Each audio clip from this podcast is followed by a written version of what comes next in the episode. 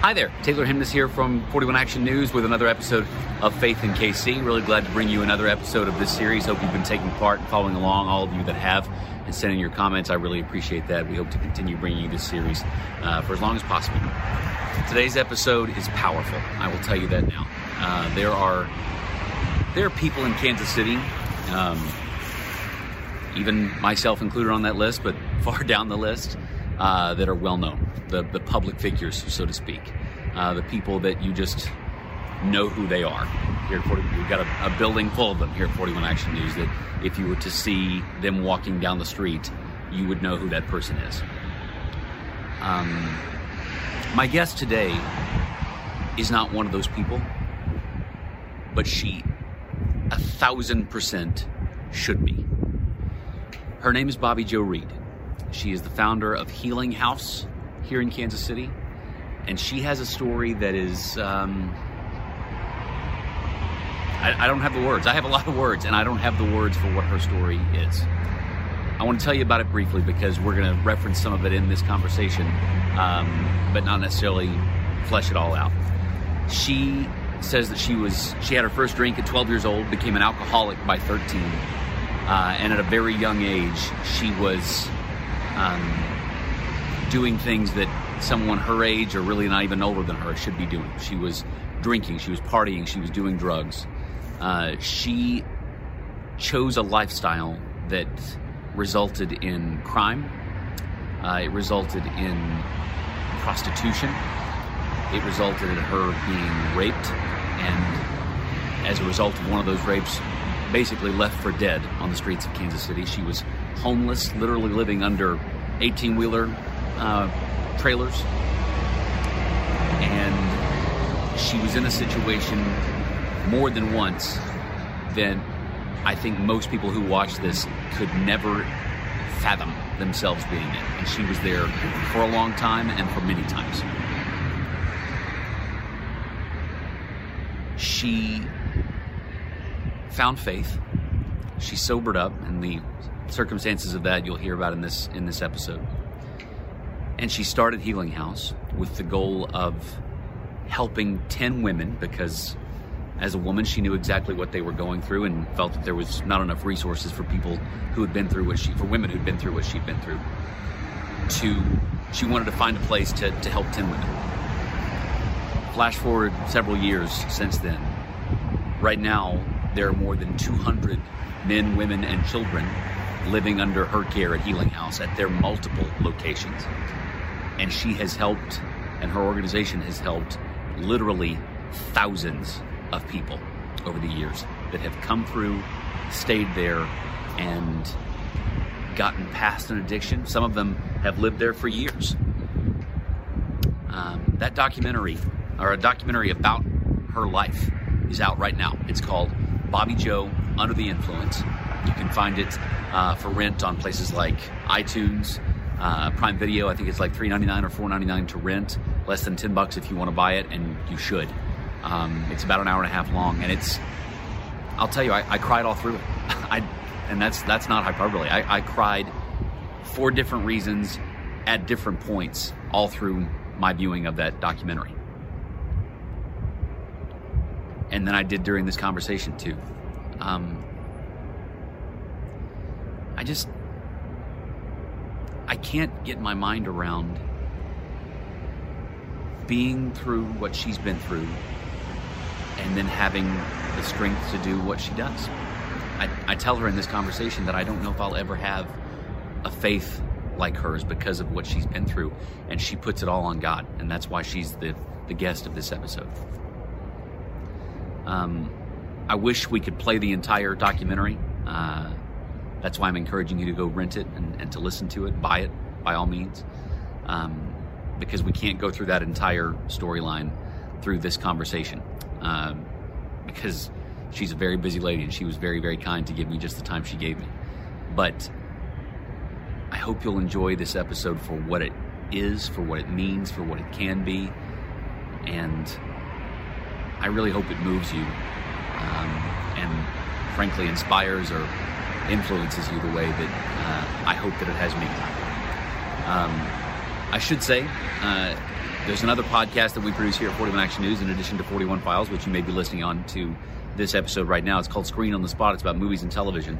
And the makers of the documentary are this week's guests on Screen on the Spot. Uh, so they're a pair of Kansas City filmmakers that, that made this film. Go listen to Screen on the Spot after you listen to this and hear about the making of the actual film and what that process was like. Um, if you have comments, thoughts, questions, as always, you can reach out to me on Facebook, Twitter, Instagram. You can email me at taylor.hemness at kshb.com and let me know what you think about this series or people we should reach out to. Um, I just can't tell you how much I hope you, you listen to this entire conversation. And um, I hope that Bobbi Jo is one day someone who can walk down the streets of Kansas City and everyone will know who she is because everyone should know who she is and what she's doing. I want to welcome Miss Bobbi Jo Reed uh, to Faith in KC today. Uh, Bobbi Jo, thank you for taking the time out today. I told you before we started recording, I am hoping to get through today's episode without crying, but I make no promises because okay. I, I, know you've got uh, an incredible story. So thank you for taking some time out today. Thank you for having me. I'm honored to be here. so I I want to start with this. Um, what is what is faith to you? what does it mean to you what is it to you what what do you how do you describe what faith is in your life it's just a knowing knowing god and knowing that he's in charge um, it's just a complete awareness that god is at work in my life and that i uh, trust that with every step of the way i trust in him every step of the way that hasn't always been there for you though oh no no of course not. No. Um, we're going to talk at length today about, um, and 41 Action News reporter Charlie Keegan did a story uh, last fall. There's a new documentary about Bobbi Jo. It's called Under the Influence that's out right now. And I'm, I'm hoping to be able to show some clips of this uh, during this interview. Um, but if you're not familiar, uh, Bobbi Jo operates an organization called Healing House. Uh, and there are how many how many spots do you have now? How many homes and apartments do you have now? Uh, 14 homes 30 apartments, um, and then some commercial buildings for admin building and a, a, recovery community center. And so it's pretty big. Yeah. I don't know when this happened, but I'm just glad I'm there for the ride. um, Bobbi Jo, I think a lot of people during the last 12 months, thanks to COVID, have experienced low points uh, in in their lives. Um, your low point was not COVID related. Um, for the people that are not familiar with you or your story or haven't seen the documentary, what would what do you call the the low point of your life? Um, I went through a lot of horrific things during my addiction, but I think the big uh, big eye opener, if that's the term you want to use, was when uh, my dad passed away, and um, he was always my hero, and I always wanted to him to be really proud of me. And he passed away, and uh, I got sober a month later to the date of him passing. Uh, it was just such a big shock to lose to lose him, and uh, I don't know why, but that triggered something in me because I had had a, a lot of horrific bottoms prior to that, but something about this sparked this change in me. And so, um, yeah, he's, I got sober a month to the day of him leaving this earth. You've shared your story not just in the documentary, but um, among groups. You talk to people on a regular basis. You've gone through alcohol addiction and yes. drug addiction. Um, you've been raped. Yes. Prostitution. Yeah. Um, lows that I think most people, thank God, uh, will never ever experience. Right. Um, when you when you deliver stories of your life to people and you reach out to people um, you're talking to different audiences sometimes. You're talking to people who have been through a lot of this homelessness and, and a lot of the same things that you have been through. Right. And i'm sure you also talk to people who have no concept of anything like that. Um, how do you how do you do you change your message at all? Do you i mean obviously the stories aren't different but how do you how do you approach audiences who have lived through what you've lived through and audiences who have not? Of course, people that have lived through what I've experienced, uh, I can kind of let my hair down and just speak openly because they get it. They understand. Many of the folks that have had addictions have have had the same experiences. Uh, when I go and I talk to younger people, um, like at churches and different things like that, I try to tone it down some so it's not quite uh, so brutal. Of course, I you know, I think it's an important message for all though. And yes, there is content in the documentary that that um that some people might shudder at, you know, or think, oh gosh, I shouldn't let my young person. But usually there's statistics that show that uh, there's a lot of kids that have used drugs and alcohol before they're 17 years old. So uh, I don't think it's going to be, I think this is a documentary that people can show to their teenagers for sure. Uh, but I try to, uh, when I'm in church, I, a church setting, I try not to get as graphic as maybe I would in a recovery setting. And but the story's still the same. When I wrote my book a few years ago, my brother came to me and said, "Sis, I, I think this this part might really embarrass the family." And so I was conscientious about that, but also I came from a family of secrets. And so you didn't talk about, you show the world one picture, and behind the doors is a complete different picture. And for me, it was important that I was able to share the truth and do it honestly. I'm not trying to embarrass any family members or anything like that, but my my life is my truth, and um, so I tried to keep it as uh, real as I could. I, hope you don't mind us talking about some of the details here. That I mean, you you you discuss and I, I, like I told you before we started recording, I've made it about halfway through the documentary. I've watched the first half so far, and um, you detail in that that you had an abortion at a young age after you were a victim of rape, and yes. that you talked about that. I believe your brother came and got you after that was done, and yes. you never said another word about it when you got home. Nobody talked about. So to your point about having a family of secrets, that's I think a pretty ironclad example of that. Um, my I'm a I'm a person of faith. We talk about this almost every episode. I, I was raised in the church. My family and I uh, attend church as often as we possibly can. With COVID, it's been funky. We've been in and out a little bit more. Um, but I've never experienced anything like like what you've experienced in your life. I've had a pretty relatively blessed, carefree kind of kind of life, right? Especially compared to you. Um, how how do you think the worst parts of life can and do affect a faith? I mean is it is it just i don't know that i can say i'll ever have a faith quite like yours because you've you've lived through what you lived through. How do you how do you describe how how life affects faith? I had to i was at um, I was at a real jumping off place. And it was like I had to do something. I was in a 12 step program. Uh, I had worked all the 12 steps. I was helping people. I was doing a lot of things in my recovery. And yet this void came back at the center of my being. And I believe we're all, I believe we're all created with a God hole in the center of our being.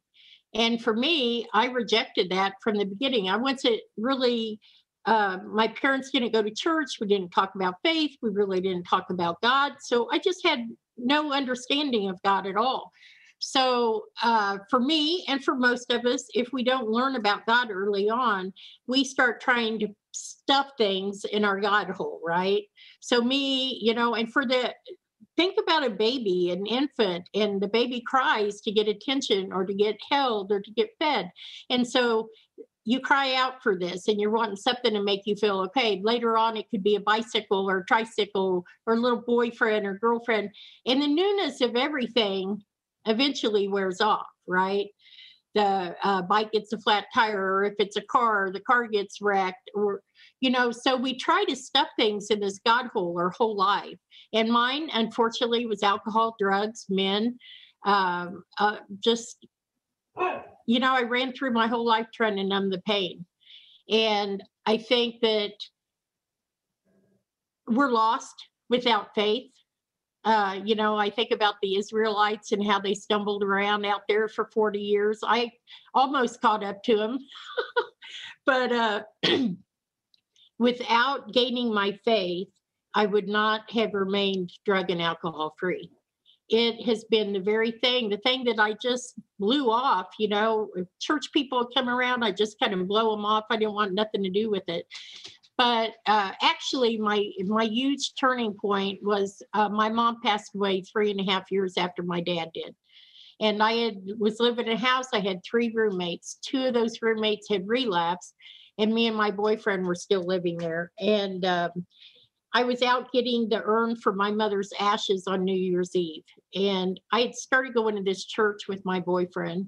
And I came home with the urn, and he was gone. There was nobody in the house. And so uh, I went to the little church we had been attending because we were supposed to do a New Year's Eve get together. And when I got there, he wasn't there. And I remember it felt like my heart dropped down in my gut. And uh, always before, when I had, had experienced loss, I had something to anesthetize myself with my booze, my drugs, my something. And this time I didn't have any of that. So I went back home to my house that was empty except me, the cat, and the dog. And I cried out to God and I asked Him not to let me go back to where I came from and to just lead and direct me. And, you know, that's the most humble humble prayer I'd ever done in my life. And I fell asleep praying and crying. And when I woke up January 1st of 1999, the Holy Spirit had taken up residence in me. A wretch like me, right? And Amazing Grace is my theme song, I'll tell you that. But, um, and the fear that had been with me for 30 some years, the fear was gone and I didn't have to operate in fear anymore. And he started leading and directing my my feet, my path, my thinking, everything. And I mean, that sounds kind of crazy to a lot of people that you could go to sleep praying and the next day you could be a different a different person. Now, not to say that everything fell off me that very day. I still kind of tried to get my will in there, but God was really in charge and He did start directing my journey, and the fear had been removed. And just amazing. And things that had held me captive for years, I was able to walk away from bad relationships, you know, chaos, drama. I was just, I was done with it. And uh, so I trust God doesn't speak to me audibly, but God speaks to my heart. And God shows continues to show me what's next what's next this is what you're going to do. And you know it was easy when god just put that on my heart and i could take action but now i got a board of directors. So now i have to say okay god put this on my heart. What about you guys?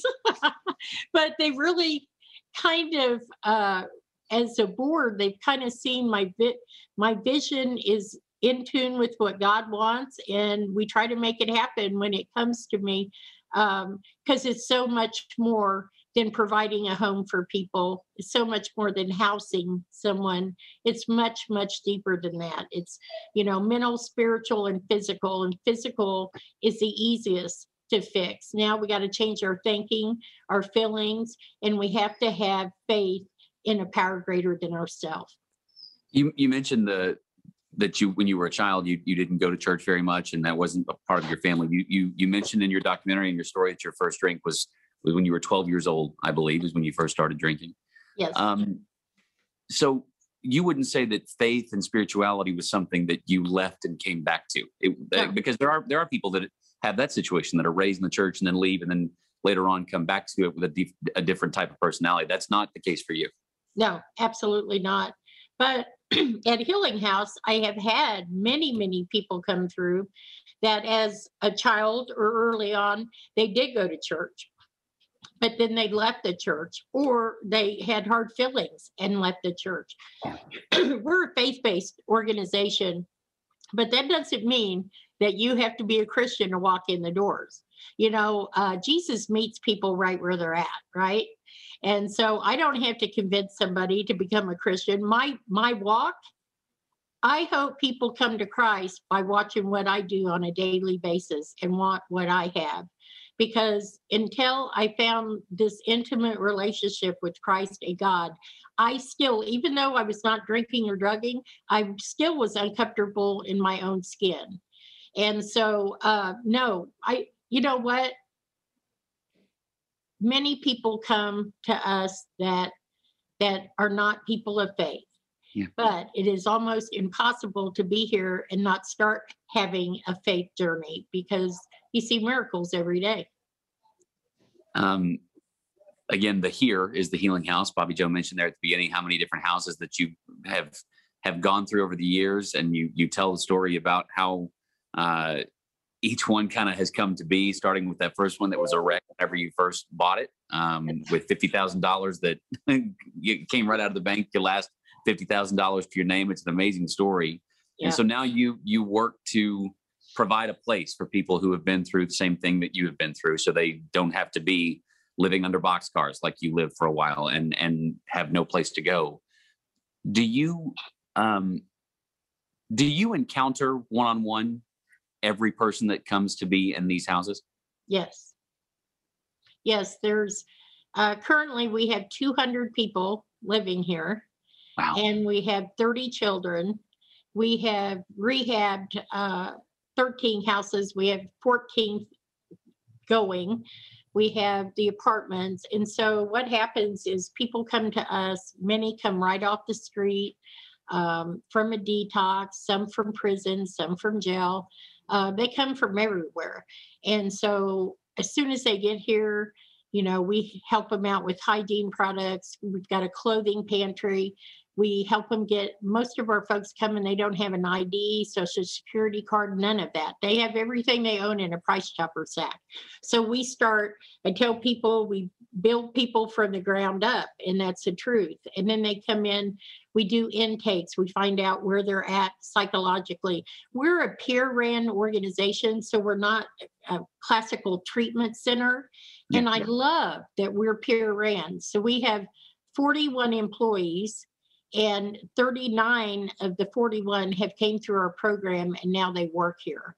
So most of the people that live here can totally understand where everybody's at in in their recovery journey. And so uh, it's not just housing like in the movie it said you know i thought i was going to help 10 women stay sober every year. And and that now it's a lot more than that but um, I have trusted in God. We've taken abandoned houses and drug houses in our community and we fixed them up and made them into beautiful homes for people in recovery. But it's not just the house. What works is the family element. When COVID is not happening, we would all come together at five o'clock in the evening uh, pray, eat dinner together, sit around and talk about our day. You know, what I tried to do is create a family like I always wanted that you would sit and talk over dinner, have family game night. We would have go camping and go on uh, do things together as a group. And so we help people with everything. I mean, I've had grown women come here that have had three kids that don't know how to operate a washing machine. No, they don't know how to cook or budget or clean or, I mean, pardon me, they get all the life skills that they possibly could need. What we're trying to do, it's not a handout, it's a hand up, and it it it prepares people to have purposeful lives when they leave from us. There is no exit date though. I've got one little girl that's been here 13 years with me, and we're the only family she's ever known. And so there is no exit date to the body of Christ, not that I'm aware of. And uh, that's what it is here a big family. And that's why we have the success we do. And everybody calls me mom. That's not mandated. But with, and I've had people say, I'm not going to call you mom. You're not my mom. I'm like, okay, honey, call me whatever. And within a couple weeks, they're calling me mom because I am definitely the mom around here. And I tell people I have this huge dysfunctional family, but the very cool thing about my family is we're all trying to get better, yeah. each and every one of us. So I hope that answered. I'm sorry. It does. I, am curious about. I mean, because when you got that many, and and to your point, obviously you've got people that have come to you, and somewhere along the journey they've walked away from a faith mm-hmm. uh, relationship or they were raised in a faith relationship and have, and have left it potentially or have forgotten it in some cases. Do you do you lead with that when you encounter people maybe for the first time? How how early on?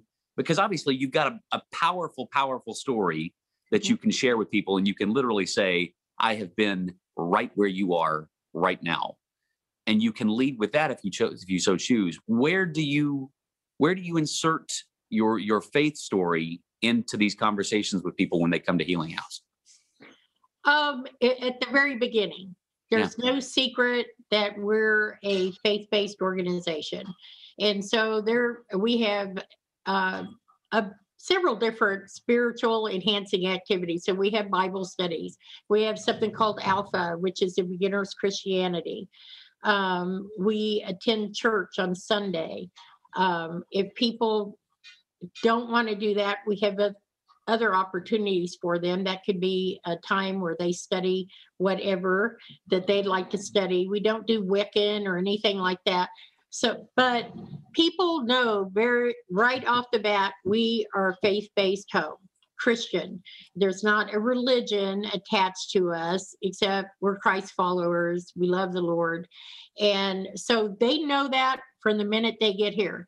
Now, um, if somebody says, Well, I'm an atheist, you know, I tell them, Okay, that's, I'm like this. Okay, good.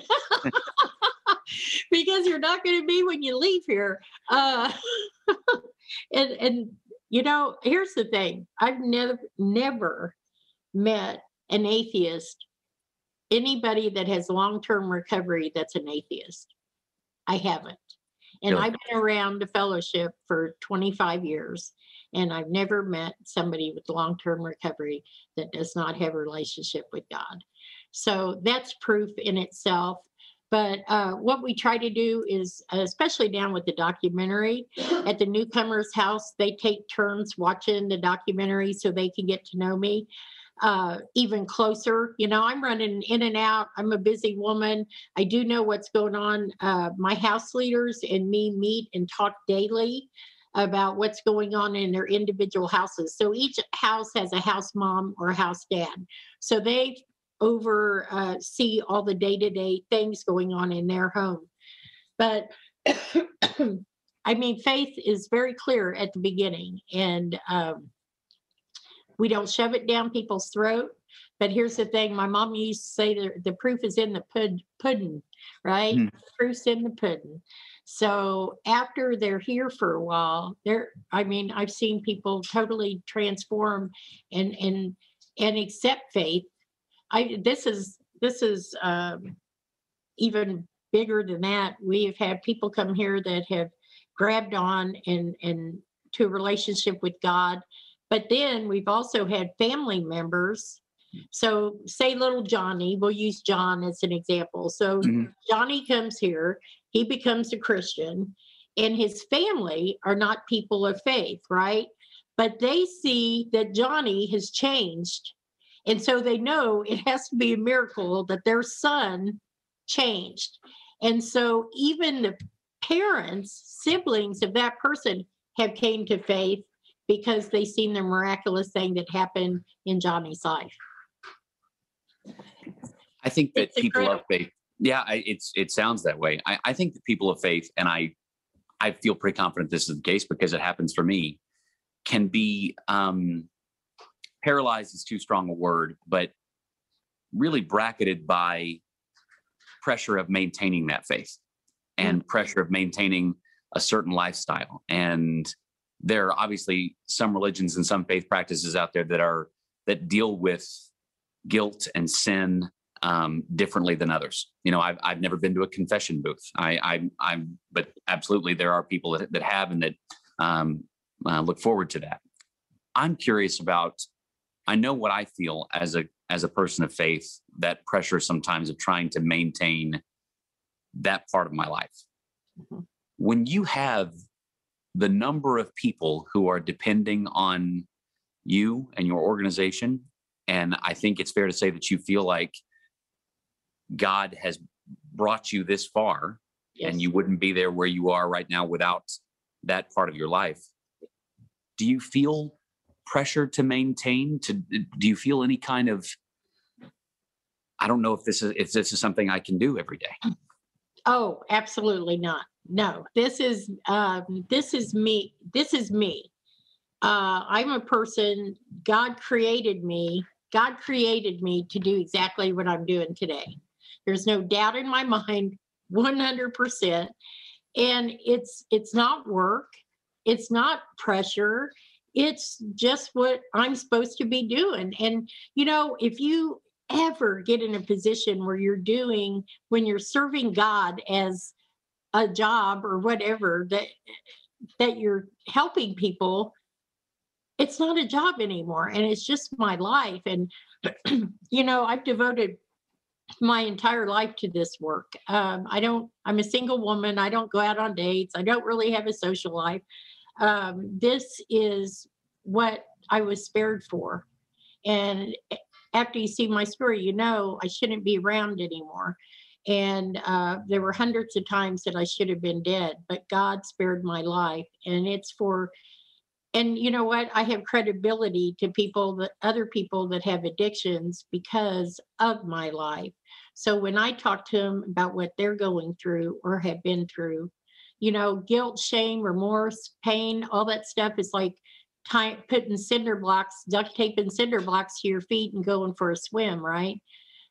Jesus came to wash us clean yes you mentioned you know i'd had abortion when i was younger and and that even added to my um to my getting worse and worse in my addiction because i thought i don't know god but i know i'm going to hell now for sure. And many of the people that come through our doors don't feel that they're worthy of a relationship with god. They just don't you know? Eh, we think we've been too bad liar cheats thieves prostitutes what God don't want nothing to do with somebody like me. And for them to really hear the good news that Christ died for our sins and you're washed clean and that sin is put on back, that's, I tell you what, that is so freeing. When they talk, I never got what they talk, were talking about when they said born again Christians. Hmm. Uh, I get it, man. And I'll tell you what, some of us born again Christians are on fire because it's I mean, it just touches your life in such an impactful way what God has taken you from and where He's placed you now and what He's doing in your life. Man, we're on fire. I'm on fire every day about serving God. And I'm, I love my life. And I could have never in a million years dreamed up the life that I have today. It's all a gift from God. Have I been, have I decided to shoot up, uh, suit up and show up every day? Absolutely. Are some days rough? Yes. I just found out this morning that two of our different houses, the pipes burst in last night. Oh, no. Frozen burst. So, I mean, there's always something going on. We have all these old homes. Uh, but I mean, God always makes a way. He always makes a way. I don't have to get frantic about stuff anymore because I know He's right here with me. And I trust in that every single day. And I feel his presence. So when you're walking with the Holy Spirit in your life, things get easier. I yeah, I don't feel under pressure very often. I think addiction is um, an incredibly difficult thing to explain to people who who don't have it and have right. never around it, had a family member with that have struggled with addiction to anything. Yes. Um, and it it seems to be to be something that walks hand in hand with faith on a regular basis because it seems to me that it's something that so many people whether very publicly like you or very quietly deal with it on a regular basis mm-hmm. how do you how do you describe addiction to people that maybe don't have any experience with it or at least maintain they don't have any experience how how do you explain to people this is what this feels like. Thank you for opening up the door for that. Um, you know, none of us choose, well, at early on, we, we are making the choice to drink or to do drugs. And, yeah. and in the beginning, that's absolutely the truth. But after, it's like some people, the first time I drank, I I thought, man, this is what I've been missing all this time. This is what I need to make me feel okay inside my own skin. And it can be the most beautiful person in the world, but if you have low self esteem, low self worth, uh, now we know that childhood trauma, a lot of those different things. And I was an alcoholic by the time I'm 13. Do you think that, you know, how how did that happen? But somewhere along the journey, you lose the power of choice and the chemicals in your brain change, right? So now we finally recognize, and I didn't believe this when I first got sober and clean that it was a disease. Now there's no doubt in my mind that addiction is a disease. The brain chemicals, they've done research and the brain chemicals change and you lose the power of choice. It's not lack of moral fiber why we do yeah. all the things we do. You get yeah. to a voice Eh, you get to a point where the chemicals have changed in your brain. Now it's a necessity, and you really get trapped where you cannot see a way out. You know, for me, I, I'm getting raped out in the street, I'm getting beat down. Do you think that I wanted more of that? Of course not. But I didn't see any way out. I was so chemically dependent on the alcohol. If I didn't get alcohol in me, I would shake out of my skin and be so sick. And so that's, you know, the opioid, opioid epidemic and heroin and, and painkillers, it's the same thing. I mean, when you try to stop using, you, I mean, your brain goes crazy, your body goes crazy, you're shaken, it's out of control, and it's very scary. And the disease is cunning, baffling, and powerful. And it's not just getting the drink out of somebody's hand or the pipe or the pill, when you do that, then you're left with this messed up brain yeah. that's telling you you need to use again. And your body is telling you you need to use again. And it is uh, horrific. And that's why I said the mental, spiritual, and physical.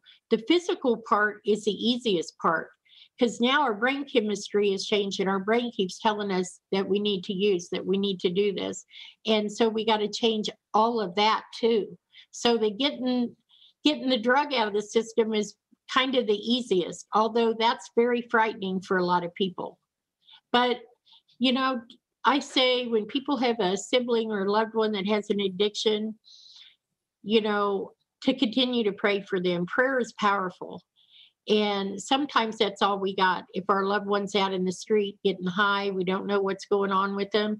Prayer is powerful. And, you know, I think another thing that needs to be said is that none of us with addictions had have health care or insurance few very few and so I think it's a blessing to know that there's a place that they can come where they don't need, you know, treatment centers are what, $50,000, $90,000. You know, I don't think any family should take all their savings or put their house in mortgage or anything to send their loved one to a high price treatment center. There's help right here in our city that's basically free to get your loved one in it, and we're going to help them. And I think um, a lot of people and talking you have to talk yeah. you know you have to quit being the family of secrets people for some reason have always viewed if they have an addict in their family that it's an embarrassment to their family i know my mom did my mom told her friends uh, for I must have had the flu for 20 years. You know what I'm saying? My mom told her, oh, Sissy. And then she'd tell people, oh, Sissy got in a wreck. No, Sissy was drunker than Hooters Coot. Wrecking into stuff is the truth. But, you know, it was an embarrassment to her that I was this addict and alcoholic. I was an embarrassment to my family. So we didn't talk about it. Yeah. And today, you know, uh, as I proceeded in my journey, my brothers, I had two older brothers. And it was amazing to me because my brothers would call me and say, Sis, can you pray about this? Will you pray about this? And then at any family gatherings, they would say, Sis, you want to lead the prayer? And I became somehow along the journey, I became the spiritual uh, reference in our family that if somebody needed prayer, they would call me. And that was just amazing because I had always marked myself as the black sheep. And many people in recovery do that. But I'm not the black sheep. And uh, I do have value in my family. Um, you know, all that has came back in my life. Yeah. I'm going to put you on the spot a little bit. Okay. Uh, and I don't mean to make you feel like you're going to have to call somebody out, but I'm going to give you the opportunity to do so. Um, Certainly, Healing House is not the only organization that is helping people, uh, helping people who are at their lowest spot, and maybe in, in many many cases don't literally don't have any other place to go. Right. Um, there are hundreds of churches across Kansas City. There are hundreds, thousands of people of faith across Kansas City. Yes. And I'm not just talking about Christianity. I'm talking um, all of all of the. This is as I've talked about. This is this we've done more than half a dozen or more than a dozen episodes that we've talked to people from the Jewish faith, people from the Islamic faith. This is this is not just a a Christian based discussion. Yes. The question is, do you feel like um, churches, houses of worship, people of faith that are not specifically tied to an organization like yours um, could be doing more than what than what they're doing right now to help people? Absolutely.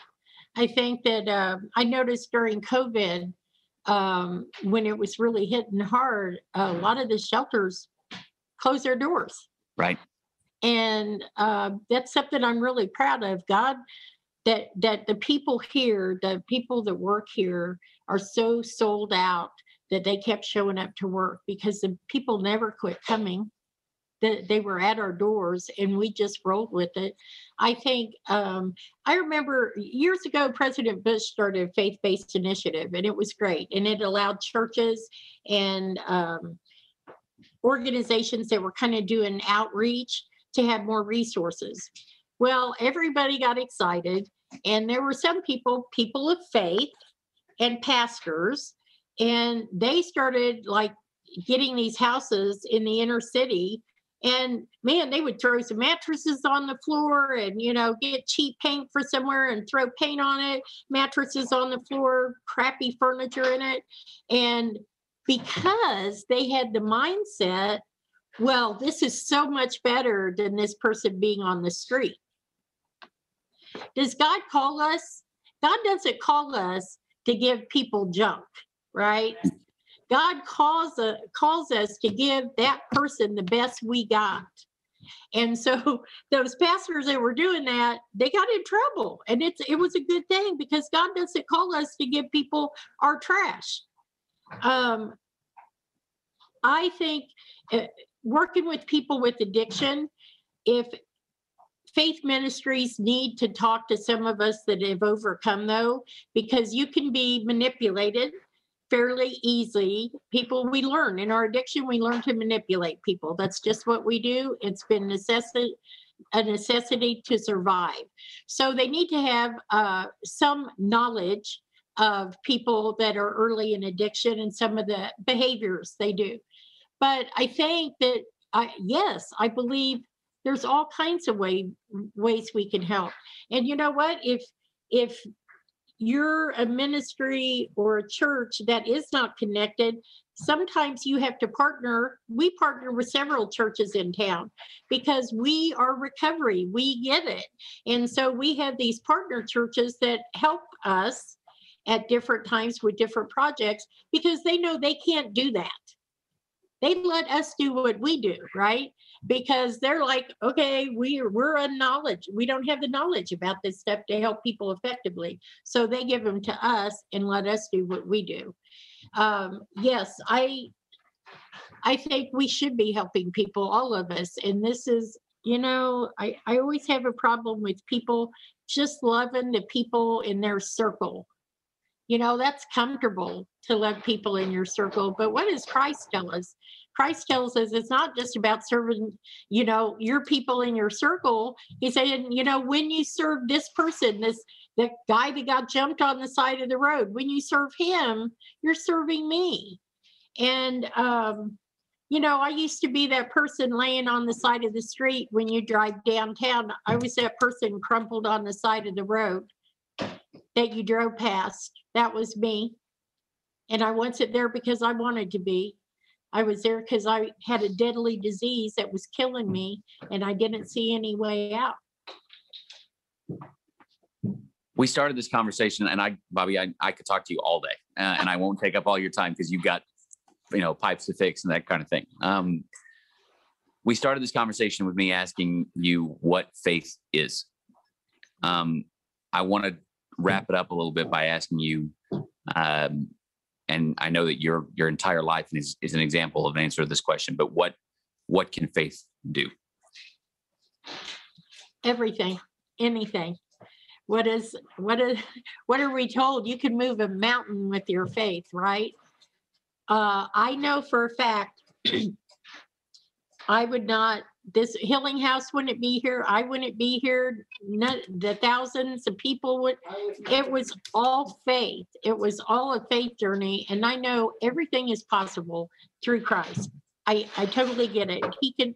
He took me and made me that I could help all these people, and to me, that's just it blows me out of the water. I know through Him all things are possible. All things. And I trust in that every day of my life. And I believe it. What are you uh what are you praying right now for yourself and for Healing House and for the community? What what what prayers could you share with us right now of what you pray on a regular basis? I always pray for the Lord to use me in a powerful way every day. Um, I quit wearing a watch uh, 20 years ago because I'm on God's time, not mine, not on the world's. I'm on God's time. Uh, I pray for a hedge of protection around my family.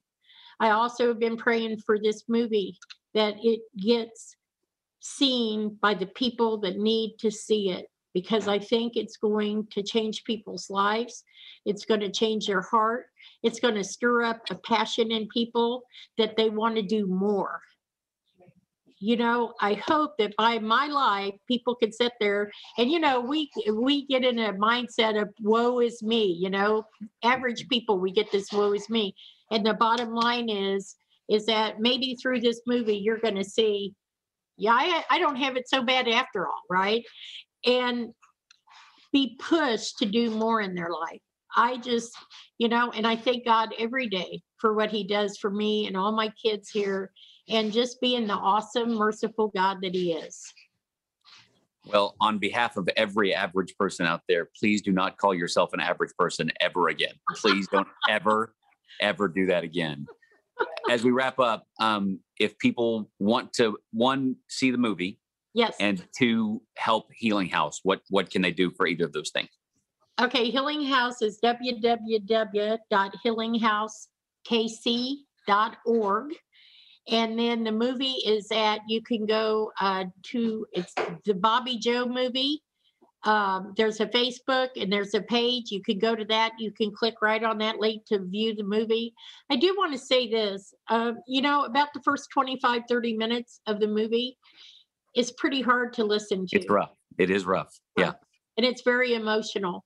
But I want people to hang in there because I promise you that once you get through that, you're going to see God's glory in all its magnificence and you're going to feel that hope and it's going to spring up inside you. So don't get bogged down in the beginning.